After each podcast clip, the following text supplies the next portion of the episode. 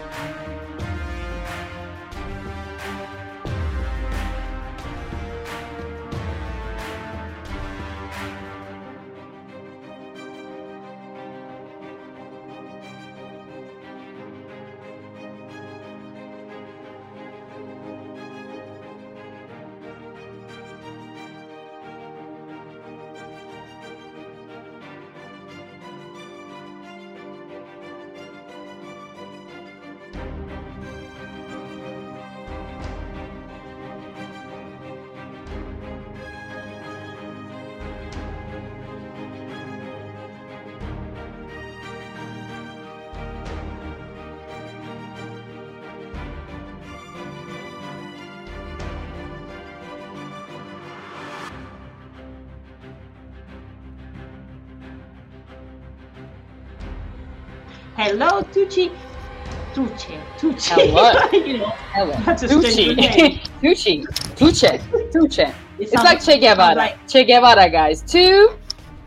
Tucci. Imagine two Che Guevaras. So two Che. Oh, that's Perfect. true. It's And so easy. It's, it's, it's, it's so easy, guys. The surname, the surname, please. yeah.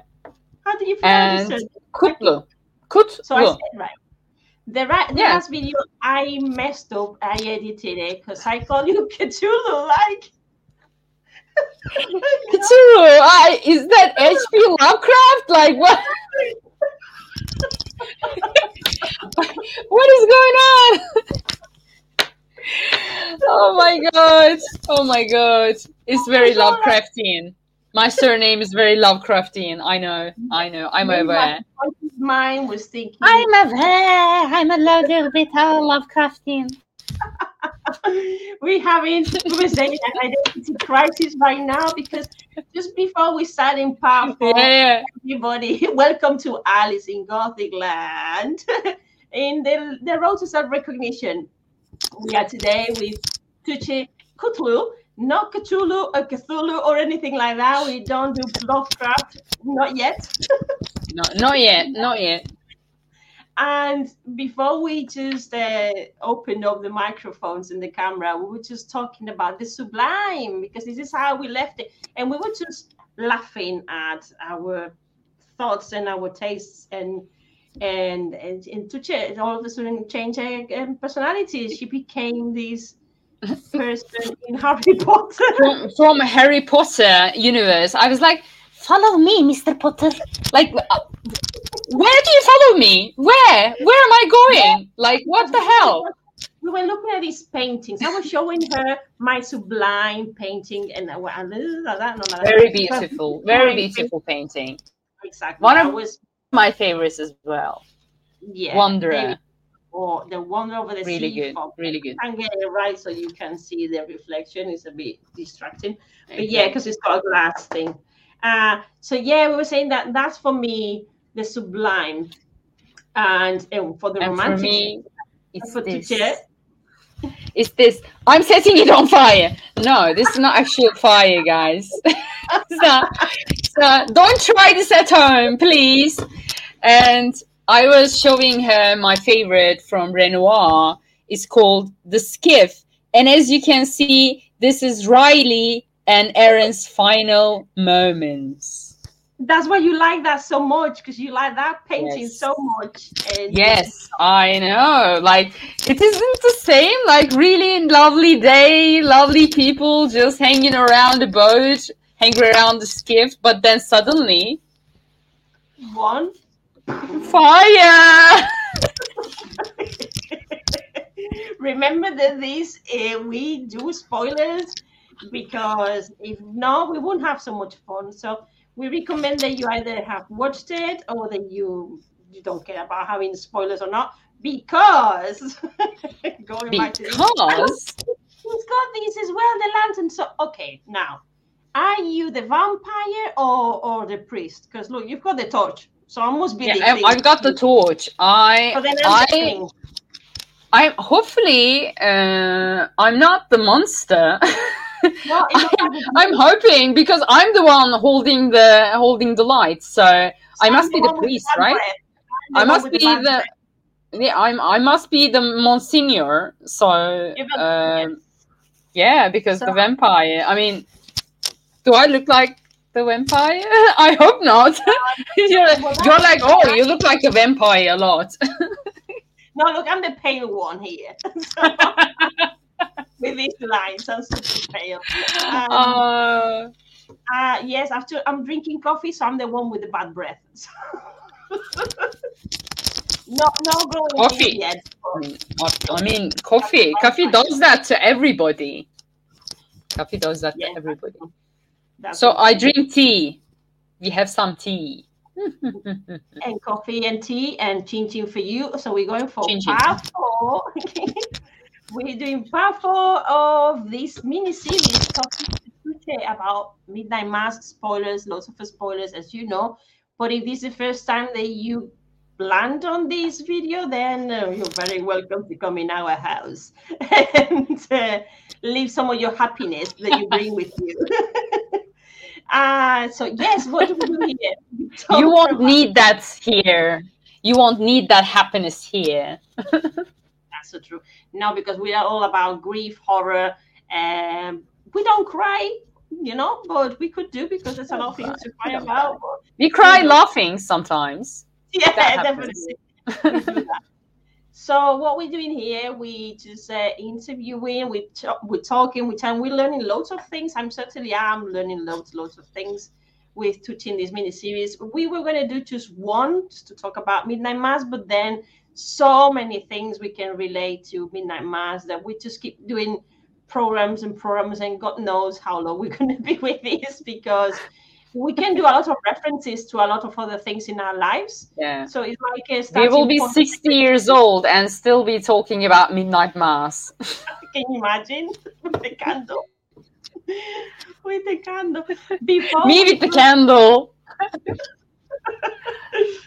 before we proceed, support us, people. If you're learning, if you're having fun, if you are ticking, your brain is ticking, and you find that this is a place where you can actually work on your fears and your identity, support us on our Ko-fi page, Alice in Gothic Land, uh, romantic number 1402, Valentine's Day. I don't know why Ko-fi decided that, but support us there, and then we can continue creating good stuff for you. And if you were here on episode three, we mentioned that for those who would like to talk to us live, we are thinking of doing a live event to put together maybe the best moments, the best parts, but also for people to ask questions, maybe you have suggestions of other things you would like to talk about and bring them to this live event that we will soon tell you when it's going to happen.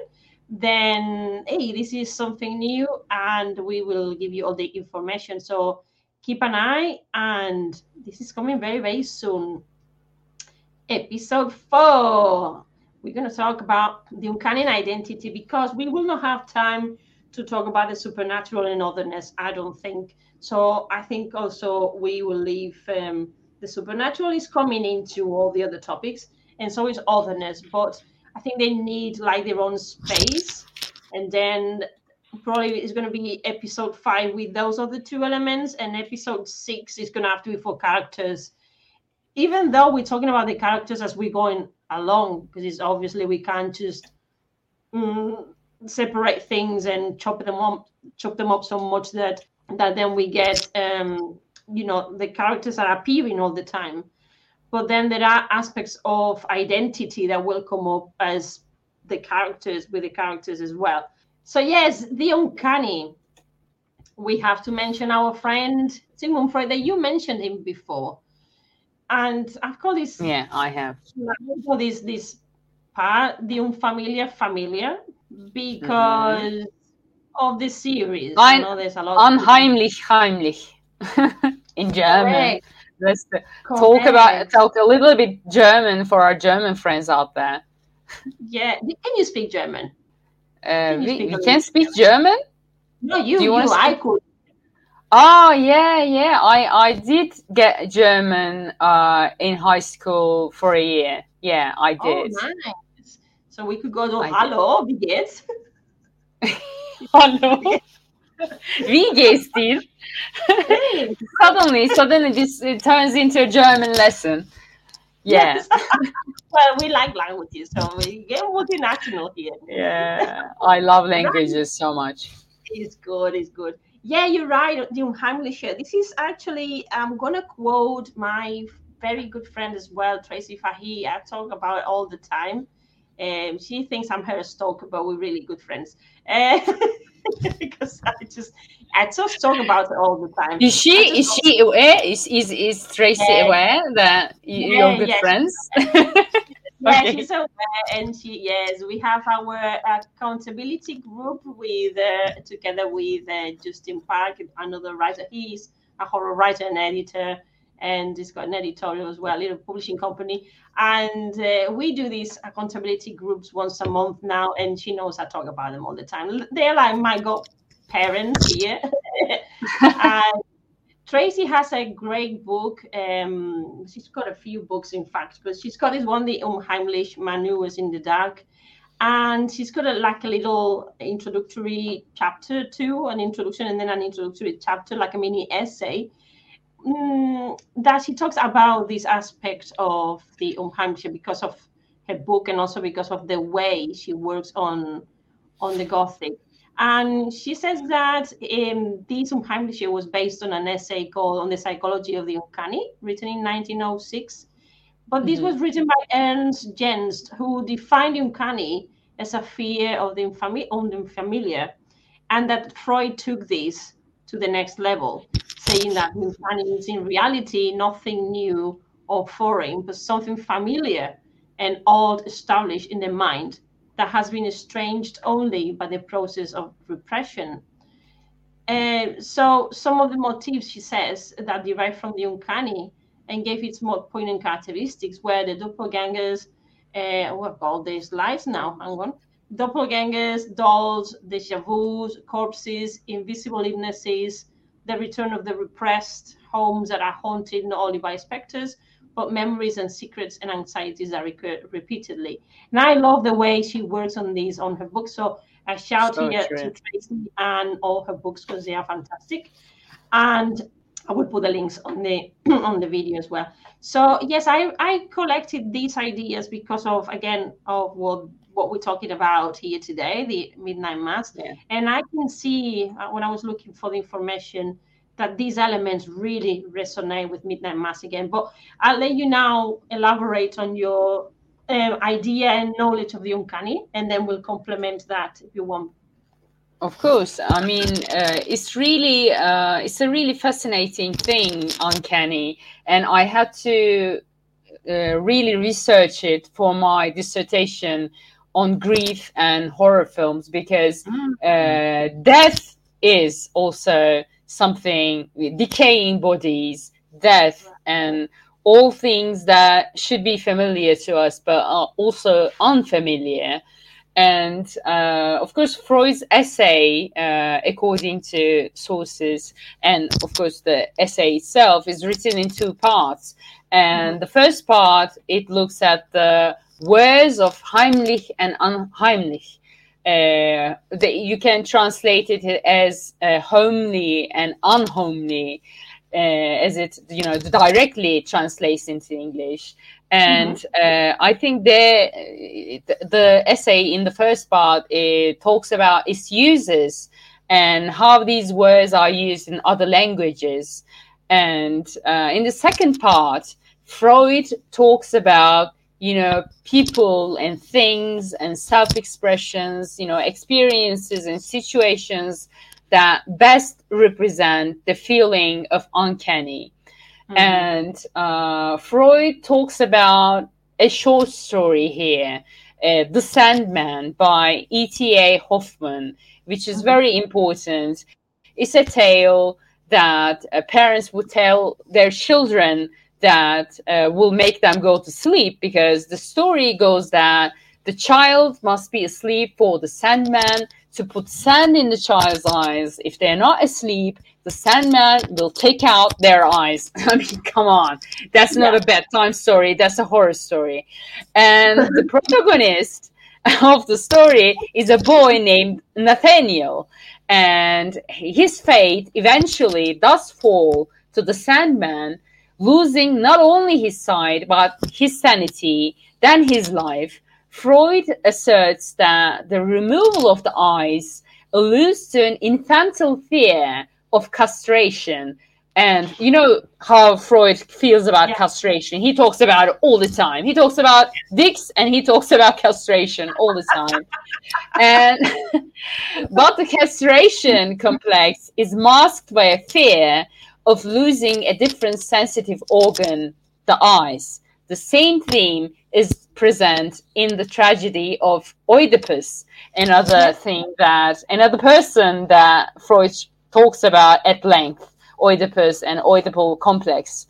And as you said uh, yourself, Freud talks about also talks about the double doppelganger in German, and uh, of course uh, it it was for Uh, at first used by Otto Rank in 1914 in psychoanalytic literature, but then Freud writes that doppelgangers can be found in mirrors, shadows, guardian spirits, with the belief in the soul and the fear of death. The idea of the eternal soul allows us an energetic denial of the power of death. This was the first double of the body from having been an assurance of immortality. It becomes the uncanny harbinger of death. And this is so important uh, considering that we are looking at a show where uh, immortality is the main theme. And uh, immortality and, you know, the body, uh, the double of the body, and it becomes, you know, this uncanny harbinger of death is very important. You can see it in the, you know, uh, adaptation uh, of you know this this uh, big screen um, this, this, TV show that uh, talks about the uncanny in a way that there's an eerie kind of church and there's an eerie kind of cave. Like everything is eerie and creepy and, and unfamiliar and familiar at the same time. You know the, we have the pastor who is very familiar but also unfamiliar because he's not himself. But the main uh, question here is the that uncanny. Our relationship with death itself is uncanny, and uh, that is shown in the show quite a lot. And uh, because, as I I think I mentioned it before, like there are two experiences in life that we will all get to share together. One is birth, and the other one is death. But we talk about birth a lot, but we don't like to talk about death so much. And yeah, but it's so familiar to us actually. But it's yeah. also as as it is familiar, it's also unfamiliar because we haven't been through it, not yet. Uh, and after we are, you know, familiar with it, we can't talk about it because we we are gone, and yeah. uh, no one is left to tell the story. And I I love that Freud, uh, for example, Freud calls uncanny as this. Uncanny is in reality nothing new or alien, but something which is familiar and old established in the mind and which has become alienated from it only through the process of repression. And repression is important in Freud a lot because uh, you know he talks about the return of the repressed and uh, you cannot repress something forever according to freud. It will return in some form or another. And uh, in this case in this case death uh, death is the one that's that's been trying uh, they're trying to repress death but they can't it will return and it will return with a vengeance. I mean, uh, there are a lot of a lot of uh, other films, for example, Final Destination, where yes. they're trying to avoid death. They're trying to avoid death, and that is like, no, I'm gonna kill you worse now, even worse than I would have been before. That before then, you would just have a plane crash, but now I will put a glass in your eye or like some other gruesome death and it basically takes revenge on the living. And uh, this show is also about what is familiar and what is unfamiliar. There is, you know, uh, there is the home, there is the church. Church should be a familiar place, but then you see this angel or vampire or whatever in white robes in the church and it's a very eerie looking creature and it's unfamiliar, totally unfamiliar in an in a familiar setting, and everyone is like, "What the hell is that? Like, what is that creature doing here?" And the only ones who are not affected by it that are the ones that already know that this creature exists. And uh, so we see a lot uh, of unfamiliarity and familiarity in the in the show in quite uh, different ways. And as as it says, you know, uh, the repression is also there, and yeah. repression of the memories are also there in the show. Um, there's uh, Riley tries to repress the memory of the of the girl that she killed he killed and uh, but it comes back to haunt him forever it just you know he can't escape uh, that stare but the only time that he feels at peace is when he's dying he's dying and he sees the girl and the girl is somehow giving a peaceful smile and then he just poof goes away into dust and into whatever unfamiliar thing that we, don't, we, don't, we don't know we don't know. And no. whatever uncanny thing that we don't know. And um, of course there's Erin Erin is also having you know childhood memories that he she's uh, also she's a domestic abuse survivor so there's a lot of repression in the show if you look at yeah. it that way and uh, then there's Father Paul, who's trying to repress the fact that he was attacked by a vampire and tries to see it as a blessing by an angel. And that is just uh, no, no. That's just a big no, no. And of course, there is the repression of sex, the, the, the thing that Freud talks about the most. We mm. don't see any sex in the show. Like, why? True. Why? Why? Why do you think that is? Yeah, yeah, I've not thought of that actually, but yeah, we have yeah. Erin and, and um, I'm thinking don't they in the Riley. We see Erin and Riley, but we don't see any sex scenes in the show. No, no, and I think right? actually they do not have sex. They just sleep because yeah. they keep each other's company. In a way, it's kind of it's nice because everything that you see in every show or film you see, there's always, always, always a sex scene. And yeah, it, it just reminded me of um, I don't know if you've seen it Once Upon a Time, these fairy tales. Oh, fairy tale. I know, I know and that it was very good because at some point, imagine I was watching, I watched True Blood, and then I watched that. oh, they're polar opposites. Exactly. It was like that's a nice break from so much sex and killing, and uh, and I thought it was nice because, as you said, it was a, a bit of a break, and mm-hmm. maybe the childish mentality of you know kids are unaware of sex until they start growing up. They they're aware of that. They know the parents do things but they don't know how this works. But it's true that it's kind of a, an offensive uh, way maybe because them too when we talk about the characters maybe they need these looking after after each other without the sexual connotations there. Even though erin is pregnant maybe that's the only sexual connotation we have apart from Bev going fornicators and all that. This is Bev, oh my gosh. Do not make me. I think the monster, as I said before, the monster of the show is Bev, definitely. I mean, I'm yeah. not talking about the vampire at all. Vampire is just there doing its nature stuff. Bev is supposed to be a human being, but she's not.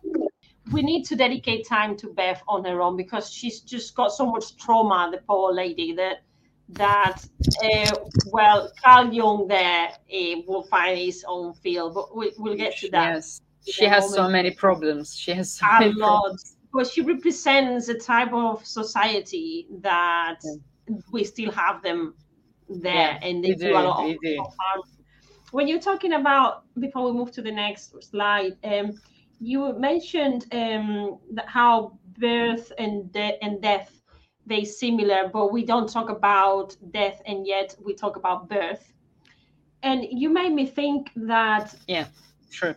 Even birth is that thing that you cannot avoid talking about because that's it. You you give birth, and there's a lot of things going on around the birth of a person.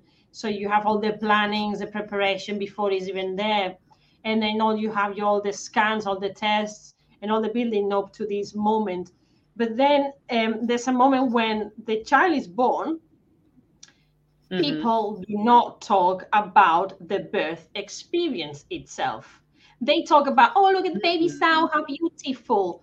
But I always find annoying, extremely annoying. And I understand that some women actually have a wonderful time giving birth. I don't know how, but they do. Some of them are so lucky that they just give birth uh, they have the contractions on time, the baby comes out on time, and they're just wonderful. Okay, that wasn't my experience, and probably 98% of the population yeah. is not like that. And it is pretty annoying when you are walking in the street and you meet finally this lady that is giving birth, and you say, "How was the birth moment?" We have these these morbid interest on how did you give birth kind of thing to compare it. Yes yes and so you go you know i'm expecting all the blood the cuts the stitches the moment the epidural. I'm waiting for those moments those explanations. And they just go oh it just was wonderful so quick. How many hours of labor do you spend? Oh only 15 what only 15 exactly it's like woman mm, if you were lucky you know if you're lucky it, will be quick but even then it's a traumatizing yeah, moment i love my children my children you know i would do it all over again if I, as long as I remember. Would but you? Would, would, you do it all over not again? So sure. not sure.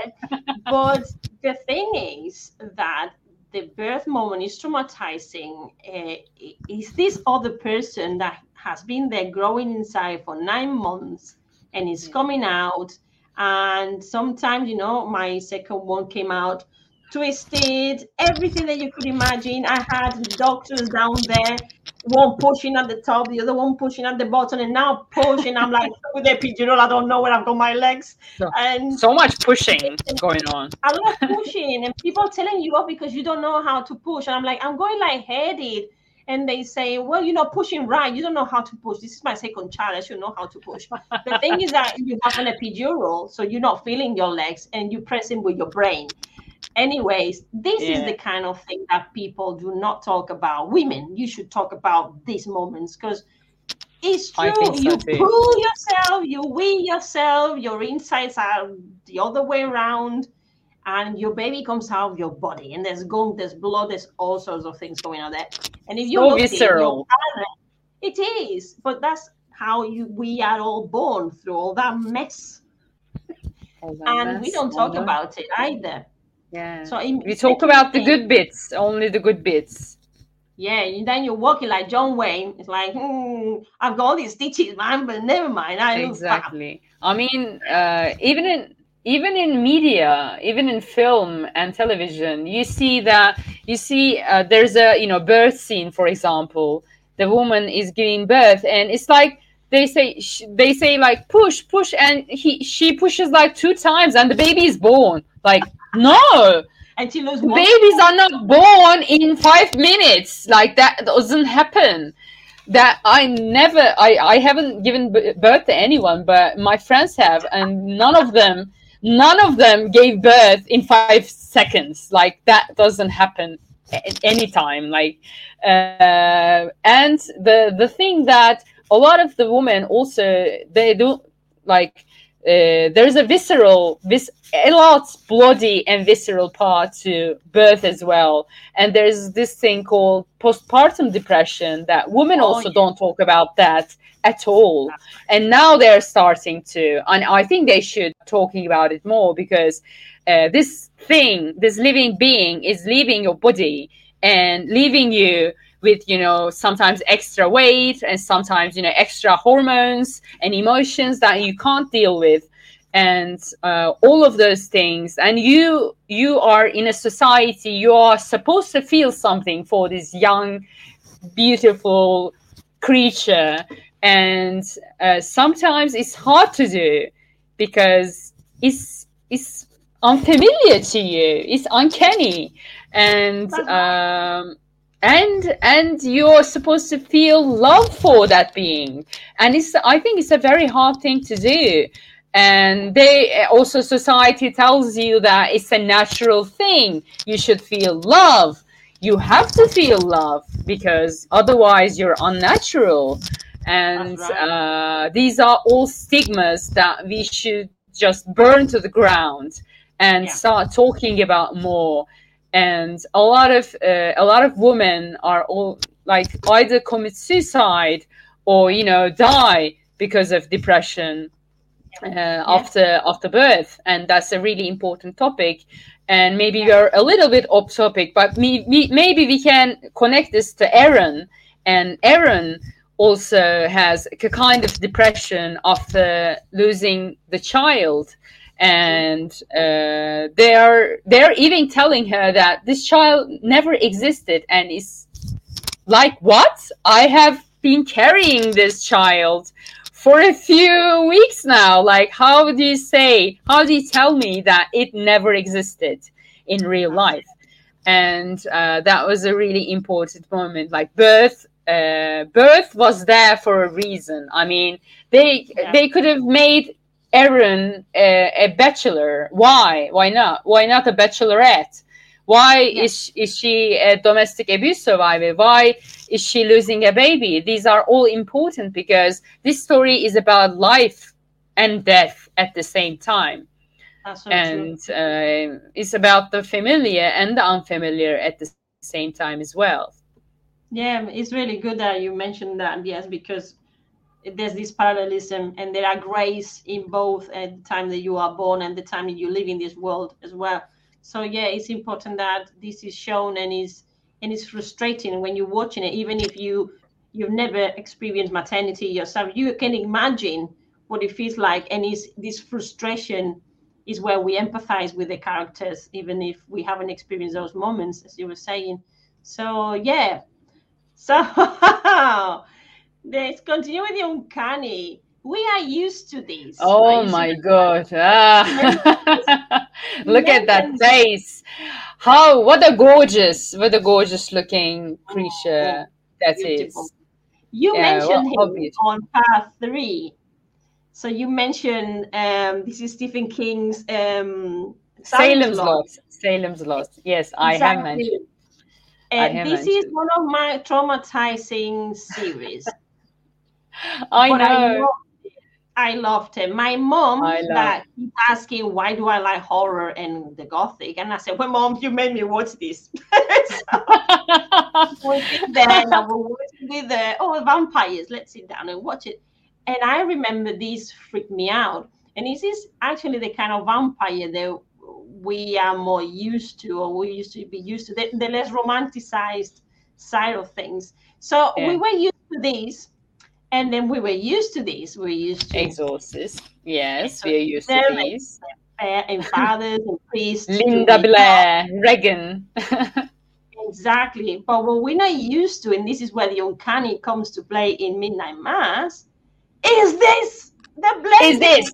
Yes, this is uncanny. This is what uncanny is in a frame like you yeah. can you can frame this and put in put it on under your wall and under it you can say mike flanagan uncanny and it's like a work of art. And it is a work of art but also it, it can be a work of art in the form of you know a, a painting. And this is so weird that it could have been any other clothing. It could have been anything it could have been a black robe. It could have been everything, but why a priest's robe on an on a vampire? Like this is so uncanny. I mean, come on, Absolutely. come on now. Absolutely, and then it's we lovely. it's a lovely, lovely scene. Love, not not lovely, but it's a lovely screen grab. It's a lovely shot. Yes, yes, it's, it's great how we have the one here that that is gonna wait a minute, he's gonna come back. Don't don't don't go, don't go. don't be afraid, don't be afraid. I, I love like, that. I love that. I love that he just goes like, "Don't be afraid, don't be afraid, my people." Like, how can I not be afraid? Like, look at this creature, for God's sake! You're telling me that this is an angel like, are you mental? How is that possible? Yeah, it is. The, the Satan thing. He knows. He never talks the bloody thing, and he knows that. Look, look at me. I'm just an angel. How? How? I'm still. I'm an angel I'm of the Lord. Yeah. So this is absolutely uncanny. How does he talk to the priest? I don't know because he doesn't speak these things doesn't speak. I think so, I think they they are I think they communicate, you know, like telepathically or something like that. Uh-huh. Yeah.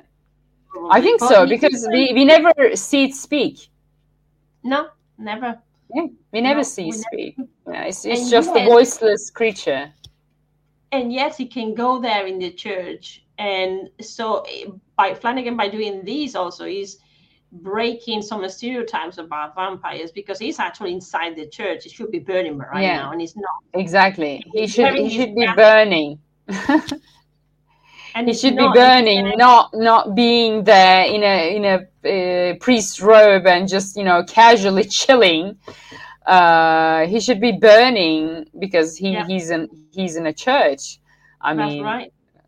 But then, he breaks the rule yeah. then he also you know you normally see this creature that it can be very an animalistic and when he's mm-hmm. feeding mm-hmm. it doesn't really even if you look at him it continues feeding it just it's very primitive you know and yet yeah. it presents itself like look at me so like a, a, coherent being so he's got these two sides and it really puzzles me so again even the behavior of him is uncanny because is is an animal is is a monster it just it behaves by instincts but at the same time he's playing the rules of the game of social game by being there yeah. yeah. How weird is that? So that makes you so uncomfortable. That's the uncanny again in there in, in the behavior even. Exactly. I mean, this creature can kill everyone in that room, like yes. everybody, but he doesn't do that. He listens to Father Paul and he basically makes these people make, uh, make he ba- makes these people into vampires like himself yeah. and also that that may speak to the speak to the feeling of feeling alone you know that mm. even a creature like him can feel alone in this world and maybe that's why he made father paul a vampire as well because solit- uh, solitary life is not for anyone. Like is not for even even vampires. And uh, maybe he just wanted someone to share immortality the eternity with him. And mm. then this man comes along father paul and uh, he feels maybe sorry for him maybe he sees him as a uh, as a kind of like companion but he actually accepts to go with him on a crate to Crockett Island. That's I mean, true. he he could refuse at any moment. He could leave at any moment, but he doesn't. It doesn't. So that's that speaks volumes to me about the uh, eternal life being not so fun by yourself. Yeah, that's true. I've not thought of that either. You know, you're making me think a lot in these two episodes. It's it's so, it's so true. Yes, you make me think a lot. I don't like it. no, no, I love it. I love it because yeah, well, no, I'm thinking down. Damn, I didn't think of that myself. But no, no, it's so true. I've not thought of. Uh, from, the, from the side of the monster because I saw this animal instinct all the time. I not thought if any pony had some kind of uh, rational thinking and even emotional you know rational i'm not sure but emotional for sure not but maybe yes it doesn't show any loving care why you know as you said what is their relationship with father uh, father paul and why him and not someone else what was he doing there in that cave in the first place is he really a fallen yeah. angel or is he a fallen something of a form? Probably yes. What was he doing there on his own? Was he about to die as well? Was you know maybe they could do a second part of Midnight Mass and tell us the story of this thing of this vampire. Yeah, why not? Uh, so hey, mm, there are possibilities if they want it because we have these open ends as well that we don't know what's going to happen with it. Survivors so if they want yeah. they can continue with with this, and then maybe maybe tell us the story of the vampire and what happens to him at the end, and if there are any more like him, or if maybe he was the last one of his species. So much to yeah. you know so many things so many questions that come in your in your head exactly so many questions unanswered uh, mm. but maybe that's the that was the uh, purpose all along to yeah leave us question to leave us you know question what this creature was. And i think we talked about this in episode one or two. Uh, we talked about like maybe he is an angel. I mean he can be an angel. the, the the the tv show never never says never says for sure that it's a vampire. I mean it's just up in the air. It's for us to decide if it's a vampire or an angel. And yeah. what difference? I mean, if you read the Old Testament, as I said before, there is no difference actually between an angel and a vampire. They are wrathful. Yeah. And Michael slays, you know, and uh, he's the commander of the army of God. And, you know, there's a lot of, uh, a lot of uh, violence uh, committed by angels uh, in a lot of holy books actually. And so the so you question so you question if the if it's really uh, an angel or not. It could be. It could be. Why not? So again that's the uncanny there as we were saying before. Yeah Absolutely. uncanny. Because we are not we are expecting an angel to be kind of like a, from a Michelangelo painting, you know, like uh, naked and just like with wings and like a baby. But we're not expecting this at yes. all. Like we are not expecting this like creature from Salem's Lot to to be an angel. And we like, uh, for example, we when we talk about an angelic smile, an angelic face, we're not looking at this. We're not talking about this. We're talking yes. about something beautiful. And uh, so this is uncanny for us uh, regarding an angel, how an, an angel should look. That's so true. Yes, yeah, so I think now it's clear if anybody had doubts about what the uncanny is. Now I think with these examples, I think it's a lot clearer. Absolutely. This is uncanny. yeah, it is. And now it, this brings us to identity, which is then, and we've talked about it somehow already, the perception that we have about ourselves. And so my own mm-hmm. perception about me, but also the perception that the others have of me. And and between us all the, the different points of view, so this is what I would like to talk about. And again, I'm going to mention again Tracy because she has this quote this time on Kristeva and she talks about the self as being a liminal entity during this process of abjection. Its boundaries break down, it becomes a sire of contested territory. And in doing so, central ideas of identity, autonomy, and agency are called into question. So, is this moment of uh, where we object our bodies? She's talking here about the body and the perception that we have our own body being um, ourselves and, and if we are trapped in our bodies as well and that we are limited in physically but also when we break down these these um, boundaries and and how then our identity identity also changes um, but there's also Carl Jung talking about Jung again and the shadow self I think in the series where this is a translation because I'm reading currently the, this is in English as well, is Meeting the Shadow. And mm-hmm. this is mm-hmm. a Spanish because I also do programs in Spanish. And and I thought, well, I'll read it in Spanish to talk about this in, in another place about it. But in that book, we have that um, this is a free translation from one of the parts here that says that each of us projects a shadow. This is a quote from Carl Jung that eh, um, each of us projects a shadow that is darker, and more compact, the less embodied it is in our conscious life. And that the shadow mm-hmm. constitutes, for all intents and purposes, an unconscious impediment that spoils our best intentions. Now, this is being translated from German to Spanish, and now I've done the translation from Spanish to English.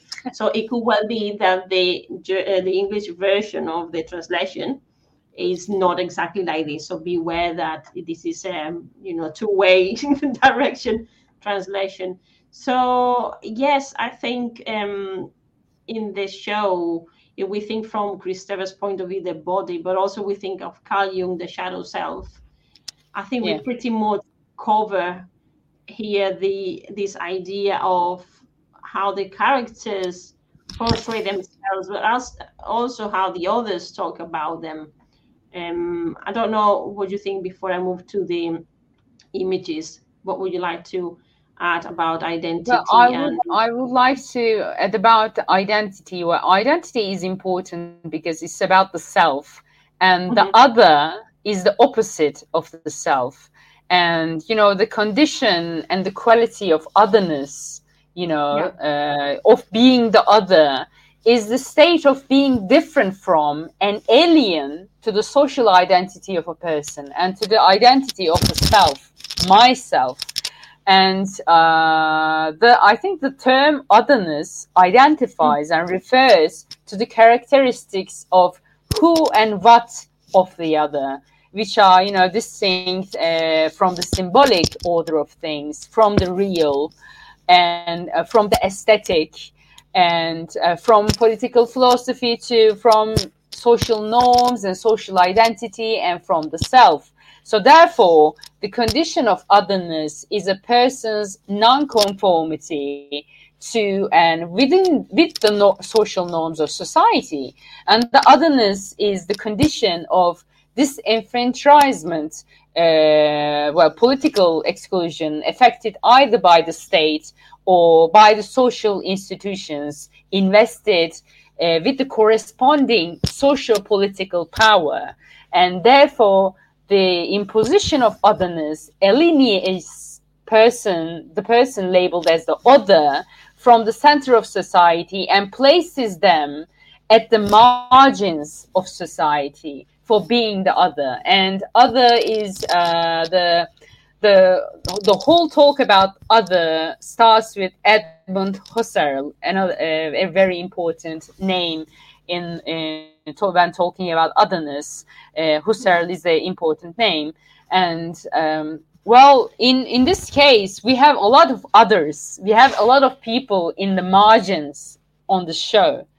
Uh, yeah. When you talk about it that way, we have Riley, uh, who is pushed to the margins because he was in in the prison for killing someone, and then we have the creature that was you know that's already in the margins because it's the other and yeah. uh, it's the ultimate other and we have uh, anyone who is different because th- there is a close knit society there. There is a close knit religious society. And we talked about Sarah before, the doctor. The doctor doesn't believe in anything. She's an atheist, as we can see. And she's a, a queer person and mm-hmm. uh, these are all important because you know that that, that becomes a queer and other is very yeah. in, interrelated so we have others in the show where uh, when they decide that they do not believe anymore Erin and sarah's mother are also pushed to the margins they are yes. pushed from bev's social circle of you know firm believers and uh, they're pushed to, even Father Paul is pushed to the margins by Bev by the end of the series as the other. So yeah. we have a lot of others on the show. So we can go to the next slide. I don't know what's awaiting us. I'm really excited. Yeah, yeah, yeah. No, you're right. It's difficult to separate identity from otherness because. Yeah. Uh, it, we can only define our identities when we put them, we contrast them with all the people's identities. But yeah, no, you're right. I think we need to recuperate that idea again when we talk about otherness in in another session. But definitely, mm-hmm. it, it it it influences identity. But yes, I was thinking of identity more from a simple point of view, without you know leaving the otherness aspect mm-hmm. on one side right now. Although we were saying before, it's difficult sometimes to divide things so clearly because in the Gothic of everything course, blends. Yeah. But when we just think about the identity and um, the construct of what people see from us, you know, you ha- we have family and community, for example, and then we have self-perception. So when we're talking about, you think about Riley, you mentioned before, and his family, the relationship with his family, and the expectations mm-hmm. that the family have from him about him. He's there. He's been dragged into this church because he doesn't want to be there. He doesn't even know if he believes yeah. anymore. So that's again, yeah, that's identity is, is what my family makes me. And they have these very awkward conversations all the time. The mom is trying to, let's go to church. And, and he's like, really? And the father is always, uh, you know, you can tell he's not, um, his expectations regarding his son are higher and he's been disappointed so all those things as a, as a child, you don't want to disappoint your parents. So your identity starts building up with all those elements. And he's been dragged there against his will. He's an adult already, but he wants to please his parents. So all those elements bring and make you who you are, which is actually what Carl Jung and and the, in his followers now, nowadays, mm, people who still uh, use Carl Jung for the therapy and for uh, the investigations, uh, the Jungian students, they, they say, you know, when you're talking about yourself, uh, who are you really yeah. and what all this your true self gets repressed because if you doesn't exactly. please exactly. the people around you then it's when you're creating all these dark sides then maybe all these repressed people are actually showing their real identities in this so extreme strange situation with this monster which then we'll be talking about self-perception like Bev that exactly. her perception is like i'm such a good person you're all corrupt and you're all going to die because this is what the bible says. And she always backs up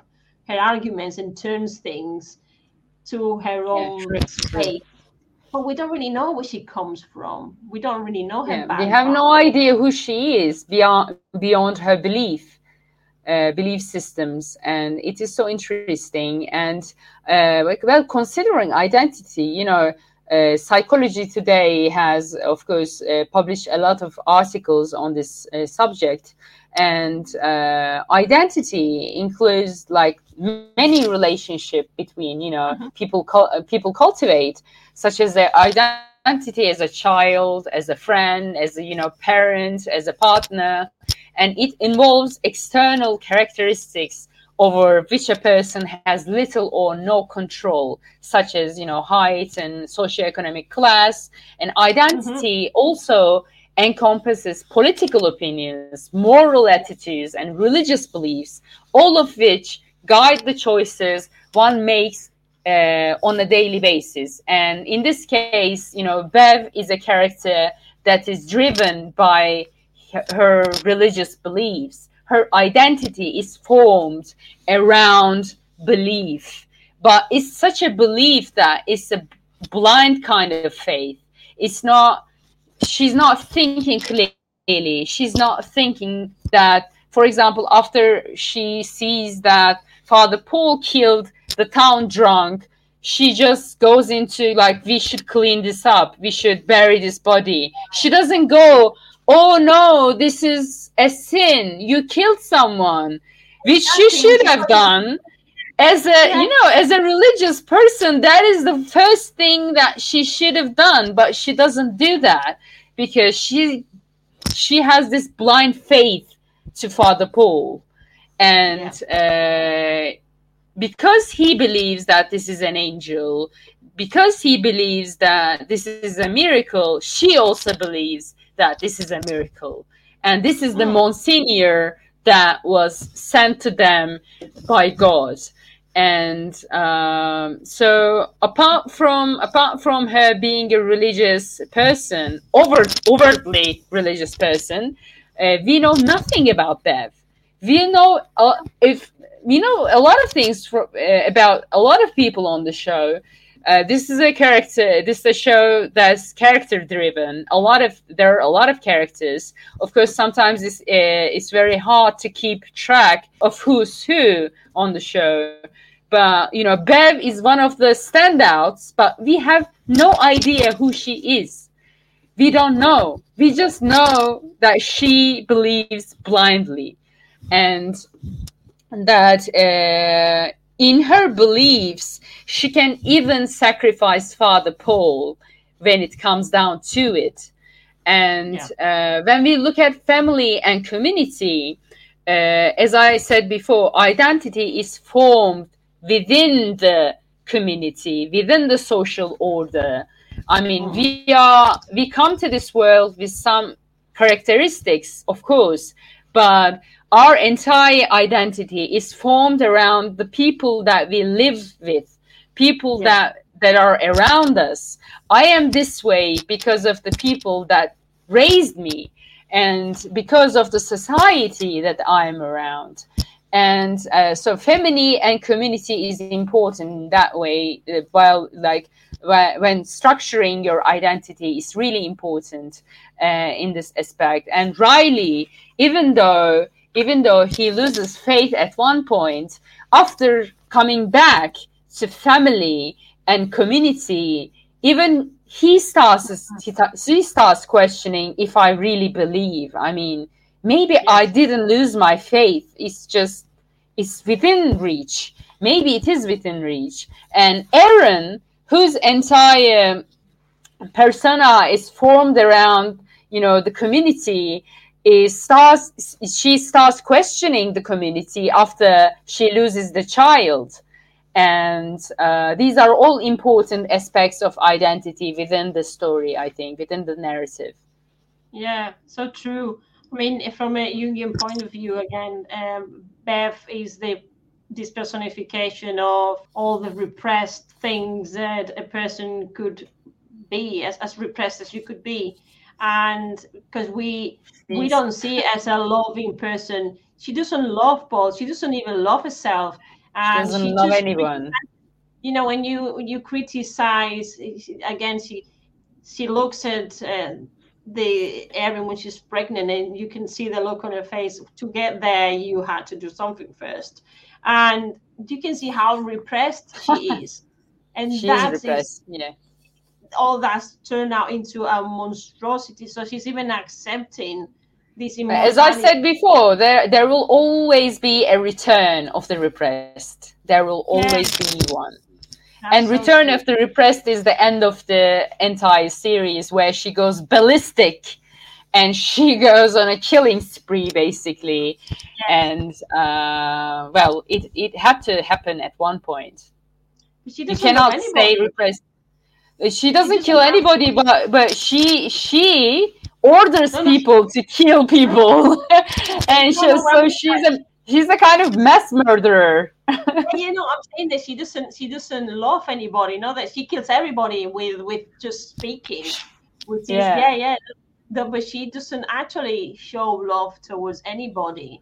Yeah, and that is is someone who, if you took it to the chair and put it there, and say, say a psychologist would have a lot of work to do with it because yeah. he would, would find a lot of rubbish. She has no love left in her, no love whatsoever. We don't even know at some point exactly what her past childhood was like yeah. so for her to become this monster it had to be it had to be terrible in order yeah. for her to end up this way yeah yeah absolutely right so we've been talking about um the the um, the uncanny and the um, identity and as we were suspecting we don't have time for the supernatural and the otherness but we've mentioned otherness and the other so that's something we can then elaborate further next time. Yeah, but course. people, supporters, thank you very much. Supporters, uh, Ko-fi, in Gothic Land 1402. Let's do that. And um, thank you again Tugce because this was so enlightening and thank again, you so for having fantastic. me. No, it's it's been great. Really, it just made me think of a lot of the stuff to keep doing research with a little candle. I will never leave this. I will I will lead my life with this forever. Now I will go everywhere. I will go to my lectures at school like this. it might bring you good luck. You never know. It might bring you a good. You luck. never know. You never know. Feeling God. I'm just thinking about the next program with Alicia, and this is inspiration, you know. They're like, "What are you doing with that?" And I'm like, "What if there is a electricity cut? What happens then?" I have this. What do you have? oh yeah, it's wonderful. It's great that we can also be funny, talking about serious uh, subjects, have some fun. Uh, so yeah. please, people support, but also follow. Follow Tugce, uh, Twitter, and and Instagram, and follow everything because she does a lot of other things that are very interesting. And uh, have you started your new job? By the way, I never asked. Yeah, I, I I started my new job. Yes, that's true. I started as a research and teaching assistant at the university. So, uh, as I said, I will go to the lectures like this. and they will be like, she's weird. She's weird. yeah, but uh, joking aside, uh, it was it was such a pleasure to be on your show again, uh, and uh, I had so much fun. We should do, do, do, do this again sometimes for sure. I mean, we will talk about otherness and supernatural. Yes. We have a lot of things to talk about, guys. Folks, listen In to fact, us more. we need to yes we need to spread the voice a little bit more and uh, we're going to be doing if you keep an eye on the next days we're going to be uh, doing a live session where you can come and ask questions. And then that's a lot of learnings again for you. Personalized classes it'll be live and we'll we just have to agree on the day. But for now we just um, give you the heads up so you can start planning and thinking. And throw some questions. You can just send us anything you would yeah. like to talk about that we might have missed or a point of view, which is also very interesting. People always see things that we might have not seen. Yeah. Um, I love that. I love when that happens. Yeah, me too, because you learn so much more as well. And then you just start discovering more things uh, about what we're talking about as well. Um, it's awareness. It's all about awareness. So this is all, all my links the new logo. Yippee! Let's remove that one. Uh, I love that. Thank you. That was I had just an inspiration, and I thought let's change things around. Let's make the uh, the message clearer, and that was part of that process. So there we go. Right. Yeah, so, I love I love the message. Thank you. Well, it's all about identity. I think Alice in Gothic Land is turning into that space. The the Gothic is very broad as we've been talking about and you described so well in episode three and but my mission you know we all have a mission so i guess my mission here is to help others to figure out their identity when they go into the dark side. Not don't not be afraid don't be afraid of uh, scary stories or feeling that you're angry with something or talking about death and talking about uncomfortable bodily things because there there's actually parts of identity too. And we don't want to become Bevs so let's talk about these things that are uncomfortable so we don't become monsters and share with others. So it's always good fun as well. So well thank you very much Tugce. I'm really looking forward to the supernatural elements and more thank you. and characters. And when we talk about the characters we, we will talk a lot about Bev the characters that have a voice and the characters yeah, that don't we will, as always. they are like that. Yeah. Okay then. So thanks a lot, and see you next episode. Episode five will be the next one. See so, you. See you all, Gothic horror fans. Bye. Goodbye. Bye bye. Thank you.